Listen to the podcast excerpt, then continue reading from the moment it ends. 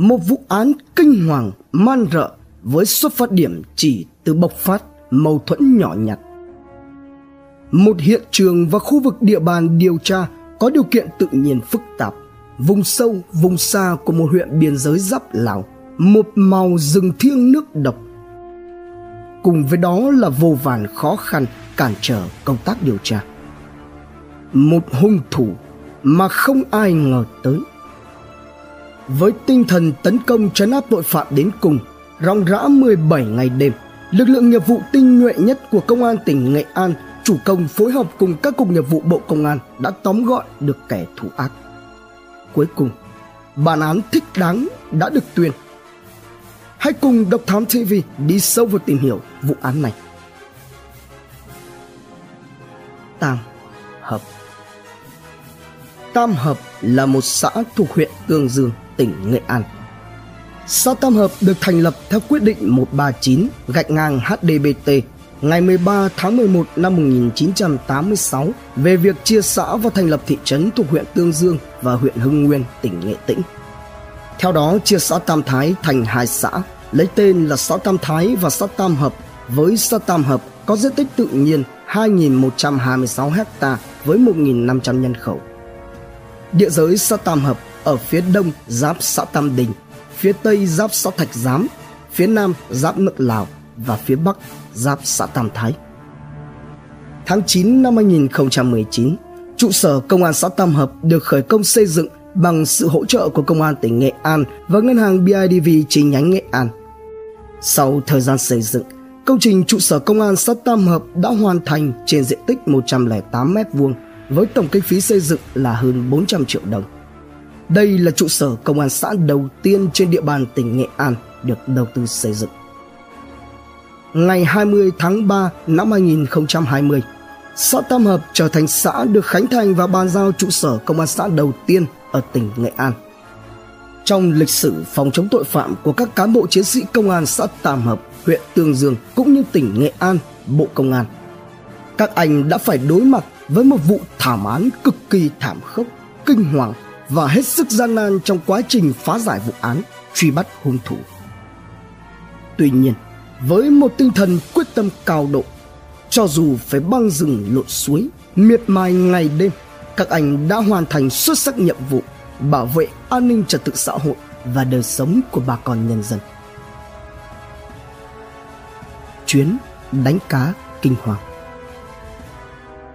khoảng 15 giờ ngày mùng 2 tháng 7 năm 2015 ông Vi Văn Hoài sinh năm 1969 và con trai là Vi Văn Tuyên sinh năm 1991 cùng chú tại bản Phòng, xã Tam Hợp, huyện Tương Dương, Nghệ An, làm rẫy tại khu vực C5 Khe Kèn Tà thuộc bản Phòng. Từ lán của mình đi đến khu vực C5 Khe Cảnh Tạ, gần khu vực lán trại của gia đình anh Lô Văn Thọ sinh năm 1987 ở cùng bản để thả lưới đánh bắt cá. Khi đi dọc theo khe cát tả thì phát hiện ra vợ anh Thọ nằm gục bên bờ khe này trong tình trạng đã tắt thở. Trên lưng chị hãy còn điệu đứa con của mình chưa đầy tuổi cũng đã qua đời bởi vết thương khủng khiếp ở cổ. Quá hoảng sợ, hai cha con ông Hoài lại tiếp tục chạy ngược khe cát tả đến chỗ cách đó chừng 10 mét thì lại tiếp tục phát hiện ra thêm một người nữa cũng trong tư thế nằm gục đã qua đời. Tiến đến gần hơn thì hai bố con ông Hoài tá hỏa nhận ra đó chính là mẹ anh Thọ. Biết có sự chẳng lành, ông Hoài mới liên bảo anh con trai chạy đến lán của gia đình anh Thọ xem có chuyện gì xảy ra mà hãi hùng đến như vậy. Cũng kinh hoàng không kém gì với cha mình, anh Tuyên liền chạy ngay đến lán nhà anh Thọ. Nhưng vừa đến nơi, trước mắt anh Tuyên là một cảnh tượng quá độ khủng khiếp. Anh Thọ cũng đã tấp thở nằm trước lán. Ngay lập tức, hai cha con ông Hoài xác định là cần phải thông báo cho trưởng bản biết về sự việc. Nghĩ là làm, họ liền vội chạy lên qua đồi bên cạnh đó để tìm bà Vi Thị An, một người dân cũng đang làm rẫy ở khu vực này sống cùng bản, rồi nhờ gọi điện báo về cho trưởng bản biết. Nhưng khi ấy, địa điểm họ đang đứng là vùng sâu vùng xa, xung quanh toàn một màu biếc của núi rừng, suối, khe. Sóng điện thoại yếu lại hay chập chờn nên để gọi điện đưa về bản thì cần phải treo lên đỉnh núi để hướng sóng. G175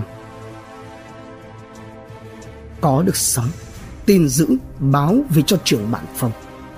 Ngay sau đó, thông tin về vụ án được báo cho công an xã Tam Hợp, đồn biên phòng Tam Hợp và công an huyện Tương Dương.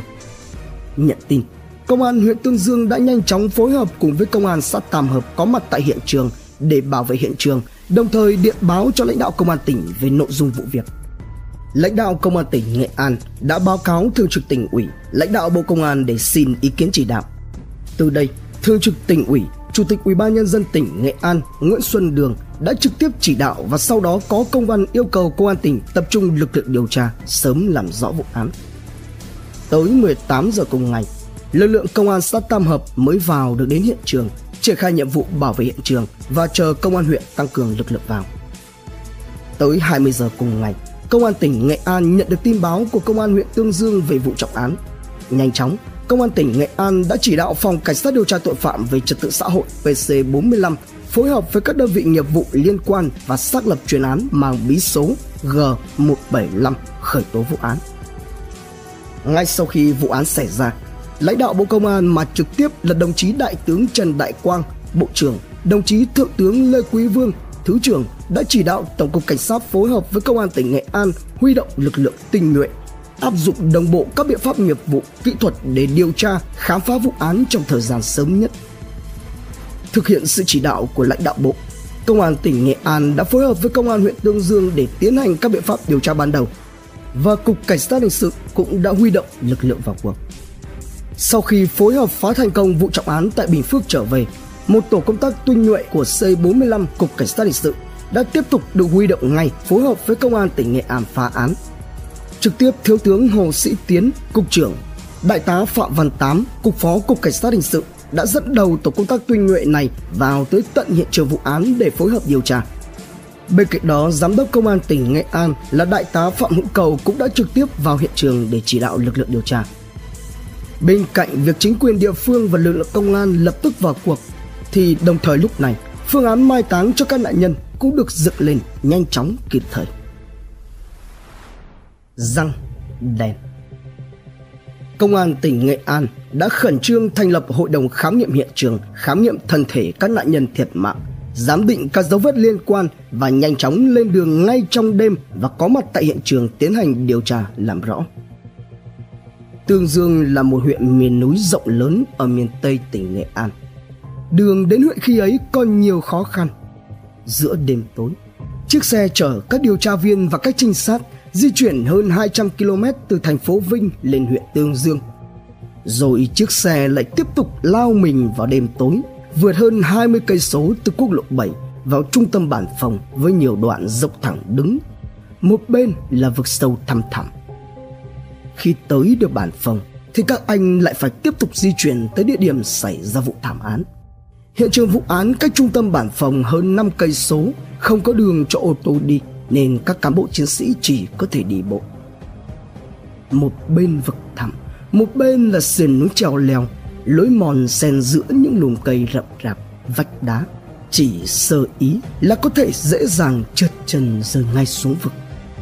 Lối đi này thường ngày thì có người dân bản địa vào rẫy làn nương, đốn củi, sau lưng đeo gùi, tay cầm dao phát rẫy loại bản to, cán dài mà thành đường. Các trinh sát điều tra viên phải đi bộ khoảng 3 tiếng đồng hồ, vượt qua nhiều quả đồi treo leo và nhiều con suối thì mới vào đến được tận nơi. Khi vào đến hiện trường vụ thảm án thì trời cũng đã tối mịt chuyển về đêm. Ban chuyên án phải răng đèn ắc quy giữa đêm tối để khám nghiệm hiện trường, khám nghiệm thân thể các nạn nhân thiệt mạng nhằm truy tìm từng manh mối liên quan. Khám nghiệm Bốn người bị tước đoạt mạng sống là bốn người trong cùng một gia đình gồm anh Lô Văn Thọ sinh năm 1987, bà Viên Thị Trương sinh năm 1952 là mẹ anh Thọ, chị Lê Thị Yến sinh năm 1989 là vợ anh Thọ và cháu Lô Việt Trung sinh tháng 8 2014 là con anh Thọ. Gia đình anh Lô Văn Thọ là một trong những hộ nghèo nhất bản. Anh Thọ thì sống hiền lành không có mâu thuẫn với ai ở trong bản. Một nguồn tin cho biết vợ chồng anh Thọ sống với nhau nhưng chưa đăng ký kết hôn. Người duy nhất trong gia đình của anh Thọ sống sót là ông Lô Văn Bình, 65 tuổi, cha của anh Thọ, do ông Bình ở lại bản không vào lán trại. Quá trình khám nghiệm hiện trường, khám nghiệm nạn nhân ban đầu cho thấy anh Lê Văn Thọ qua đời trong tình trạng bị hai vết chém trên người. Bà Dương qua đời ở vị trí sát bờ suối với vết thương ở bụng. Chị Yến và con trai qua đời ở khu vực dưới suối với các vết thương chí mạng ở cổ như các nạn nhân khác. Sau khi tiến hành khám nghiệm hiện trường thi thể các nạn nhân, công an tỉnh Nghệ An đã bước đầu khẳng định rằng đây là một vụ án tước đoạt mạng sống người khác đặc biệt nghiêm trọng hung thủ gây ra vụ án mạng kinh hoàng này ra tay rất tàn độc, quyết tâm thực hiện tội ác đến cùng. Tổng cộng có 19 vết thương chí mạng ở vùng cổ, lưng, làm đứt thành khí quản, thực quản. Bên cạnh đó, không phát hiện ra hung khí tại hiện trường và các manh mối để lại cũng rất ít. Bà con Tam Hợp vốn là một xã nghèo của huyện Tương Dương – Toàn xã khi ấy có 468 hộ với trên 2.100 nhân khẩu. Riêng bản phòng có 149 hộ với khoảng 625 nhân khẩu, chủ yếu là đồng bào dân tộc Tây Vọng. Bà con nơi đây sống hiền lành, luôn đùm bọc yêu thương nhau. Từ ngày xảy ra vụ thảm sát, trong khi chưa tìm ra được hung thủ sát hại cả gia đình anh Thọ, thì bà con bản phòng ai nấy cũng đều rất lo sợ phải lên dãy nên là bỏ lán trại không dám đến nữa khiến cho tình hình sản xuất và đời sống có nhiều biến động. Bà con dân bản hoang mang lo lắng vì đây là nơi giáp gần biên giới lại chủ yếu là người dân tộc thiểu số nhiều người đã nghĩ đối tượng gây án là người ở nơi khác đến hoặc là dân phỉ cũng vì vậy mà ban chuyên án được bố trí đóng quân ở một nhà dân tại bản phòng để thuận tiện cho việc điều tra, truy tìm kẻ gây án trả lại sự bình yên cho bản làng. Đại tá Nguyễn Hữu Cầu, Giám đốc Công an tỉnh Nghệ An đã dẫn đầu đoàn công tác phối hợp tham gia phá án của Cục C45 Bộ Công an, Công an Nghệ An, Viện Kiểm sát Nhân dân tỉnh Nghệ An, lực lượng đồn biên phòng Tam Hợp đã vượt núi sâu hiểm trở vào hiện trường vụ thảm án để chỉ đạo lực lượng tham gia phá án và động viên an ủi người dân địa phương ổn định cuộc sống sinh hoạt. Với sự động viên của lực lượng công an, biên phòng, chính quyền địa phương, người dân tại các thôn bản trên địa bàn xảy ra vụ thảm án đã phần nào yên tâm quay trở lại lao động sản xuất. Bên cạnh đó, để động viên hỗ trợ cho bà con, thì một số cơ quan ban ngành ở tỉnh Nghệ An cũng có phương án hỗ trợ về mặt vật chất, động viên tinh thần cho bà con vùng sâu, vùng xa ở khu vực xảy ra thảm án khuyến khích người dân địa phương tham gia tố giác tội phạm để cùng với ban chuyên án sớm điều tra làm rõ vụ án. Khó khăn Để lần tìm ra dấu vết phá giải vụ án này, có rất nhiều khó khăn mà các cán bộ chiến sĩ phải đối mặt. Bởi do tính chất vụ án mạng phức tạp, địa bàn xảy ra lại là nơi biên giới giáp danh với Lào, rừng núi hiểm trở. Bên cạnh đó, các yếu tố thời tiết như mưa, nắng đã làm ảnh hưởng tới các dấu vết liên quan đến vụ án. Do đó mà công tác khám nghiệm hiện trường, thu thập dấu vết chứng cứ cũng chưa có được nhiều kết quả. Gần 2 tuần trôi qua, lực lượng đánh án tinh nhuệ nhất của công an tỉnh Nghệ An phối hợp với các đơn vị nghiệp vụ của Bộ Công an đã bám trụ ở khu vực rừng già Tương Dương để làm nhiệm vụ phá án. Nơi xảy ra vụ trọng án toàn đồi núi, rừng sâu, khe suối, thông tin liên lạc bằng điện thoại thì thường xuyên bị gián đoạn. Vào đánh án ở cái khu vực rừng núi heo hụt này, các trinh sát nếu như muốn báo cáo tình hình với trung tâm bản phòng hoặc chỉ huy, nếu ở bản phòng muốn chỉ đạo thì chỉ có cách là chạy bộ. Hoặc là họ chạy lên đỉnh núi, giờ máy điện thoại để có lúc may mắn sóng điện thoại sẽ bắt được gọi về các nhu yếu phẩm phục vụ đời sống sinh hoạt cho các anh hàng ngày cũng hết sức thiếu thốn. Song các cán bộ chiến sĩ công an tham gia đánh án cũng đã phải gồng mình khắc phục khó khăn để hoàn thành nhiệm vụ. Những ngày lội suối, leo đồi của lực lượng điều tra cực kỳ gian khổ. Mưa rừng, vắt nhiều vô kể, chúng nhảy tành tách bám vào chân của các trinh sát điều tra viên rồi thì nhỏ mà hút máu rồi ruồi vàng bầu kín sau cơn mưa trời lại trời nắng gay gắt. Có lúc không chịu nổi cái nắng nóng, các anh đã phải nhảy xuống suối tắm cho dịu đi cơn nóng và những vết sưng tấy do ruồi vàng đốt. Ròng rã những ngày tháng băng rừng lội suối, các trinh sát phải mang theo lương khô, mì tôm và nước uống từ trước và từng rẫy của các hộ dân để xác minh, thu thập chứng cứ liên quan đến vụ án. Từng khe suối, hốc đá, lùm cây, bản làng xa xôi, cái xứ miền Tây đất nghệ đều được lân tìm, không bỏ sót bất cứ một chi tiết nhỏ nào. Địch thần thiếu tướng Hồ Sĩ Tiến cùng với tổ công tác của mình đã phối hợp với công an Nghệ An lội bộ vào hiện trường vụ án, nghiên cứu tỉ mỉ hiện trường cũng như thu thập các lời khai nhân chứng, phát động phong trào quần chúng tố giác tội phạm. Tuy nhiên, do địa bàn ít người qua lại, xa vùng dân cư sinh sống, mà trình độ dân trí, nhận thức về pháp luật của đồng bào dân tộc thiểu số ở vùng sâu, vùng xa nơi đây còn hạn chế nên đã ảnh hưởng rất lớn đến việc cung cấp thông tin. Vận động Việc đến hiện trường đã khó thì việc tìm ra nhân chứng, người liên quan còn khó khăn hơn rất nhiều. Bởi sau khi vụ án xảy ra, những người dân xung quanh sợ còn mà nó ám nên đã bỏ đi ở tập trung, tránh càng xa hiện trường thì càng tốt. Và như vậy muốn tìm được họ thì nơi gần nhất cũng phải đi mất tới 20 phút. Bản phòng là một bản nằm biệt lập trong rừng, lại do đời sống còn khó khăn nên người dân sống khá là cách biệt so với bên ngoài. Giữa họ lại có hôn nhân cận huyết thống nên hầu như mọi người đều có mối quan hệ họ hàng với nhau. Trong cuộc sống hàng ngày, người dân bản phòng cũng rất hiền lành chân chất nên ít ai nghĩ ra rằng giữa họ lại có một kẻ thủ ác đội lốt người như vậy.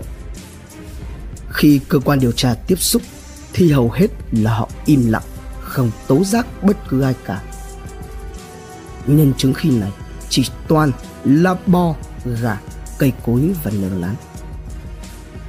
Khái niệm thời gian đối với người dân bản phòng cũng rất mơ hồ và cũng vô tình trở thành một trở ngại cho cơ quan điều tra. Thường ngày, người dân nơi đây đo thời gian bằng mặt trời lên xuống, ước lượng bằng những bộ phim trên truyền hình. Nhiều khi đến hỏi nhân chứng đi đâu, người nhà nói họ ra ngoài một tí nhưng cái một tí này đôi khi cũng khiến cho lực lượng phải chờ đến nửa ngày mới thấy họ quay về. Nhận định Công an tỉnh Nghệ An cùng với Cục Cảnh sát Hình sự đã tiến hành nghiên cứu hiện trường, ra soát tất cả 149 hộ dân với danh sách lên tới vài trăm thanh niên trong bản để tìm ra các manh mối của vụ án. Các giả thuyết điều tra được xây dựng, mỗi tổ công tác đều xây dựng tới vài giả thuyết – trong đó, các giả thuyết như tước đoạt mạng sống, cướp của bị loại trừ vì gia đình của nạn nhân rất nghèo, nơi bị sát hại chỉ là cái lán với một ít gạo nấu ăn, không có gì đáng giá. Về giả thuyết bịt khẩu do nghi ngờ nạn nhân biết được bí mật làm ăn của hung thủ cũng được đặt ra. Tuy nhiên, nếu xác định mối làm ăn ở vùng rừng núi này thì tàn sát độc ác đến vậy chỉ có khả năng xảy ra đối với tội phạm chất cấm trong đường dây buôn bán của chúng. Xong, bản phòng thì lại không có vấn nạn này, cũng không có người tham gia mua bán chất cấm. Đặc biệt hơn, khu vực lán của nạn nhân bị sát hại cũng không có dấu hiệu hoạt động của loại tội phạm này. Do đó, giả thuyết bị loại trừ. Từ đây, ban chuyên án đưa ra nhận định rất có thể đối tượng gây án là do mâu thuẫn bộc phát và phải là người trong bản. Bởi nếu như người lạ lạc vào đây mà không có ai dẫn đường thì chỉ có nước đi lạc chứ đừng nói là gây án Ra soát quan hệ cá nhân của từng người trong gia đình cơ quan điều tra đặc biệt chú ý đến quan hệ của chị lê thị yến là vợ của anh thọ chị yến vốn là một người phụ nữ có nhan sắc, nên dù đã có gia đình, con cái, thì vẫn có không ít trai tráng trong bản để mắt tới chị xác minh sâu thêm, cơ quan điều tra đã khoanh vùng được những quan hệ nghi vấn liên quan đến chị yến và cũng rất có thể đây chính là chìa khóa tháo gỡ nút thắt vụ án để cơ quan điều tra tập trung điều tra, xác minh. Bằng các biện pháp nghiệp vụ, ban chuyên án đã dựng lên một số đối tượng nghi vấn có khả năng liên quan đến vụ án. Manh mối bất ngờ Trong quá trình vận động quần chúng nhân dân tố giác tội phạm và thu thập thông tin từ bà con dân bản, vào ngày 4 tháng 7 2015, ban chuyên án bất ngờ nhận được thông tin rằng có ba em nhỏ độ tuổi trong khoảng từ 10 đến 12 có đi qua đi lại khu vực hiện trường vào trưa ngày 2 tháng 7 2015. Cụ thể, lúc đầu khi các em từ rẫy để đi xem phim trưa thì chỉ thấy có anh Thọ ở trên lán một mình. Khi các em xem xong phim truyền hình buổi trưa quay trở lại đi ngang qua hiện trường thì lúc đó thấy trên lán của anh Thọ có cả vợ chồng anh Thọ, bà Trương. Cũng vào lúc này, các em có nhìn thấy một người thanh niên sống cùng bản tên là Vi Văn Hai, thường gọi là Mằn, đi vào khu vực lán trại của gia đình anh Thọ. Tuy nhiên, do hiện trường vụ án khá phức tạp mà Vi Văn Hai lại không phải là người có tiền án tiền sự. Đây lại là đối tượng có quan hệ thân thiết với gia đình nạn nhân nên việc thu thập các bằng chứng ban đầu gặp phải rất nhiều khó khăn. Điều đáng chú ý là sau khi vụ thảm sát cả gia đình anh Thọ xảy ra và được phát hiện thì Vi Văn Hai không có biểu hiện tâm lý bất thường mà vẫn ở lại bản. Ngày đưa tang các nạn nhân, Hai vẫn có mặt dự đám tang, sau đó thì mới lên rẫy ở. Điều này rất khó để khẳng định Hai là người gây án. Kết hợp với các thông tin tài liệu đã có, ban chuyên án nhận định đối tượng gây án khoảng sau khi các em nhỏ đi qua hiện trường vào lúc xem phim về, tức là khoảng 13 giờ 30 ngày 2 tháng 7. Cho dù đến lúc này vẫn chưa có bằng chứng thép chống lại Vi Văn Hai, nhưng Hai vẫn được đưa vào tầm ngắm của cơ quan điều tra. Liệu rằng Vi Văn Hai có thực sự là hung thủ, kẻ đã gây ra vụ thảm sát kinh hoàng rúng động cả núi rừng? Kẻ thủ ác sẽ bị đưa ra ánh sáng ra sao? Bản án thích đáng nào dành cho hắn? Đó sẽ phần 2 tại Độc Thám TV. Trân trọng cảm ơn quý khán thính giả đã theo dõi, subscribe, ấn chuông đăng ký để cập nhật những video mới nhất, like, share, chia sẻ tới nhiều người hơn. Comment những suy nghĩ, ý kiến, bình luận của bạn hay những gợi ý, đóng góp để chúng tôi được hoàn thiện hơn. Độc Thám TV, hai ngày một số vào lúc 21 giờ. Nguồn tham khảo và tổng hợp Công an Nhân dân Online, Công an Nghệ An Online, Báo Nghệ An Điện tử, Cổng thông tin điện tử huyện Tương Dương, Tuổi trẻ Online cùng nhiều nguồn khác từ Internet. Độc Thám TV.